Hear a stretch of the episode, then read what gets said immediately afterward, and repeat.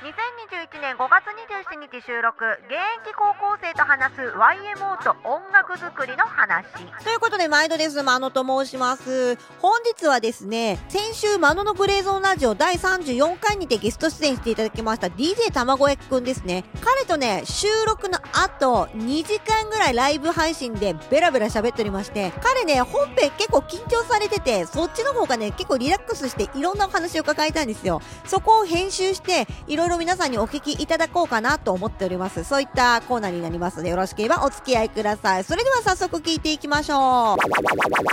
あの、これ、ずっと僕言ってるんですけど、ウィンクっているじゃないですか。あの、ああと、うちらがさ、冷たい熱帯魚だっけなんだっけ言ってたやつだよれ、ね。だいたい寂しちゃんいっていう結局なんだっけ寂しい熱帯魚だったんだっけそうです、そうです。だよね。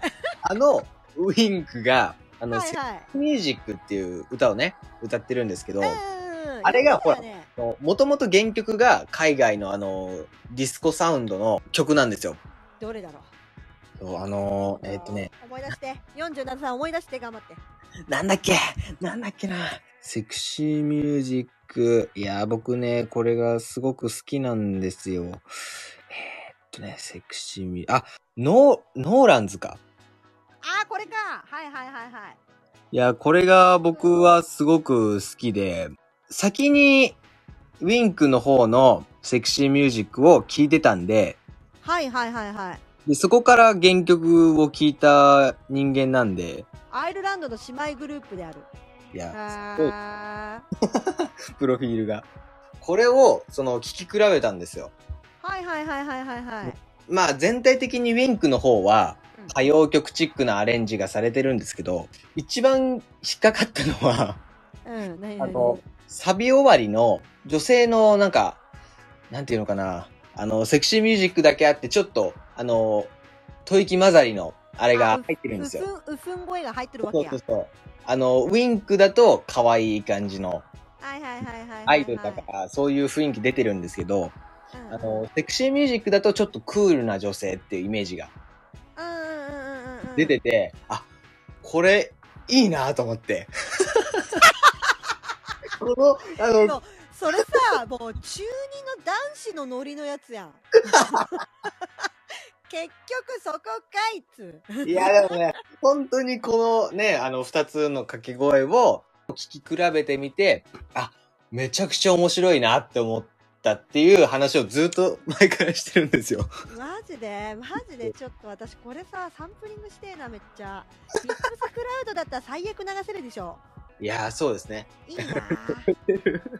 これはね、う絶ん、対さ、それさ、うん、うん。編曲の人のさ、好みじゃん。いや、そうですよ。だから今、編曲のさ、門倉聡のウィキペディア見てるけどさ、うん、この人結構すごい人なんだね。うん、うだってん世。界に一つだけの花をさ、ほう編曲してる人だぜ。あー、ビッグですね。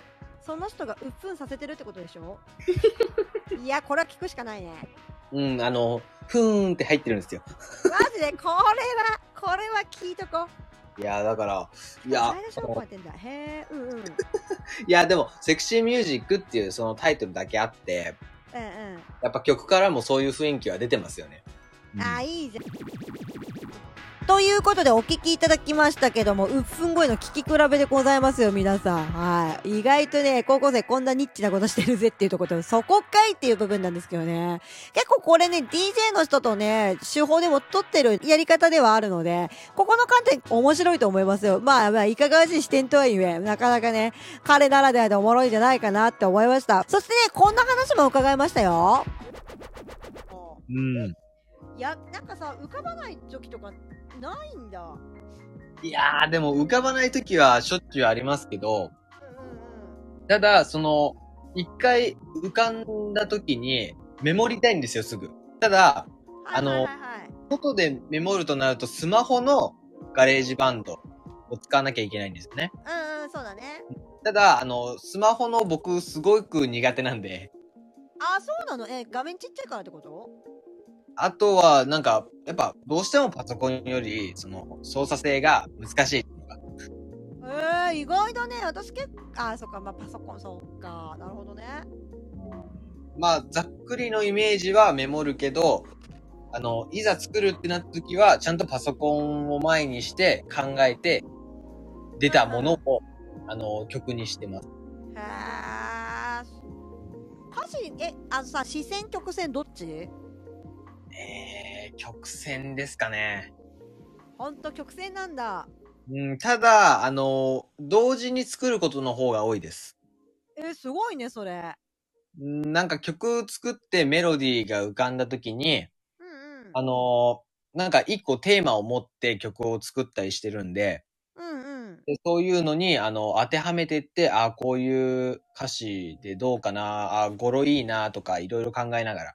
うーんなんか大まかにこれについて詩は書こうっていうものはもあってそこからその語呂とか韻とか、あの要は文字数的な関係とかを見ていって、うん。えー、と曲を作り進めていくってことね。そうです、そうです。へーなるほどねあでもそこはちょっと似てるかも。といったところでこんな話も伺いましたよ。そうなんですよね。視線曲線のね、同時進行っていうのはちょっと分かりみだったりするんですよ、私も。うん、曲のね、制作日数がない時とかはもうほぼ同時進行で作ったりとかするので、これはね、ちょっと分かる気がします。これをね、やってるからこそ、たまごえくんのリリースって結構早いんじゃないかなって、パーソナリティは思ってますよ。ということでね、こんな話も伺いました。の量入れたかったりするじゃないですか。あー、そうね、そうね。そうなのでね、よっ人に完全に合わせるってのね。すり合わせも難しいよね。だから。ん。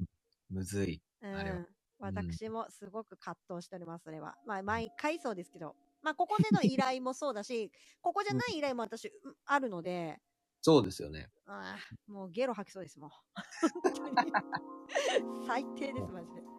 お疲れ様です。いやありがとうございます、本当に。だからこうやって音楽の話を、あのしできる人がいるっていうのがね、嬉しいですね、やはり。いいやーそれはマジでそうです。やー、TMO だよ、だって。すごいね。いいね。うんやっぱ、でも、あれには完全に影響されちゃってるんですよ、僕も。あ、そうなんだ。うん。なので、その YMO っぽい曲、まあテクノを、いやー何回か、あの作ってみようってチャレンジしたんですよ。おう。したんですけど、あのダメで した。うんじゃあ、あのー、うしんちゃんさんのコメントの、あ、これいいんじゃないは出なかったんだ。その時は出なかったですね。あらま。まあまあ、こっからでしょ。いやー、あれはね、やっぱりなんか聞いてて、うん。あの、ドラムの感じとか、意外に規則、あの、規則性あって、シンプルなのかなって思って作ってみたら、めちゃくちゃむずくて。そうだね。なんかさ、高橋幸宏の話ばっかりさっきからしてるけど、うん。高橋さんってさ、もともとサディスティックミカバンドじゃん。あ、そうですね。うん。だからさ、もともと普通にロックバンドなんだよ。あー、だなるかほらど。規則性あるんだけど、本人も普通にドラムも叩くしさ、あの、わ機械使わずにさ、やるんだけどさ、ちょっと人間味が溢れ、あ、そうだよ。ね、ね、寝て寝て。本当に。やばいからやばいから。うん。寝ましょ寝ましょ う。うしんちゅうさんマジで寝ましょう。うん。う。うん。おやすみなさい。おやすみなさい。ゆっくり寝てくだ さい。アーカイブは残しとくんで、あの、適当に、あの、どうぞよかったら使ってくださいという こと後で。で。うん。あの、そうそう、それでね、だからちょっとね、人間味がありすぎるさ、テク、テクノのドラムなんだよ、あれって。なるだほど。いかやらさ、打ち込みで出すの超むずいと思うよ。ー、もうだから、ほんと、クオンタイズでしっかり、あのー、つけちゃうと、なんか違うんですよだめね。だね。うん。だから、あれって、ぶっちゃけエレドラとかで、打ち込みした方がよっぽど雰囲気出るんだよ。いや、そうですようん。ね。むあれは難しい。ずい。あとさ、あれもむずいんだよ。あのさ、ビハインドザマスクあんじゃん。はいはいはい。あのさ、てででででってあんじゃん。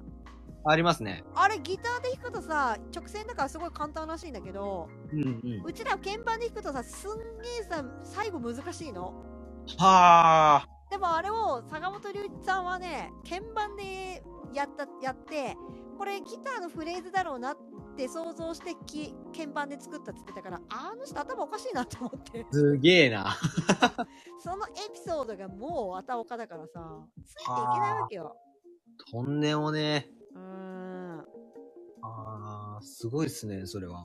そんなさバケモンみたいなやつさ作っ作ったさバンドそりゃ影響みんな受けるよねいや、本当にもう、うおー、すげえってなりますから。すげえしか出ん出んもんね、でん、うん、あれしもうすげえしか出んのよほんと本当に。うん。ということで、世代ではない二人が YMO について語ると、すげえな、本当に、でしか出てきませんでした。はい今は私があのね、ビハインドザマスクのメロディーの凄さっていうところの話をね、まあしてるシーンだったりするんですけども、結局ね、モノマネとか、あれをね、なんか真似て何かを作るっていうのは結構ね、難しいんですよ。というところがね、曲作りの観点から真似ようとした卵焼きくん、そして鍵盤から学ぼうとした私の観点、どの観点から見ても難しいってことが証明されたと思います。といったところで、今回は収録に収まりきらなかった卵焼きくんとの音楽の話お聞きいただきました。お時間来ちゃいましたね。ということで、それではまた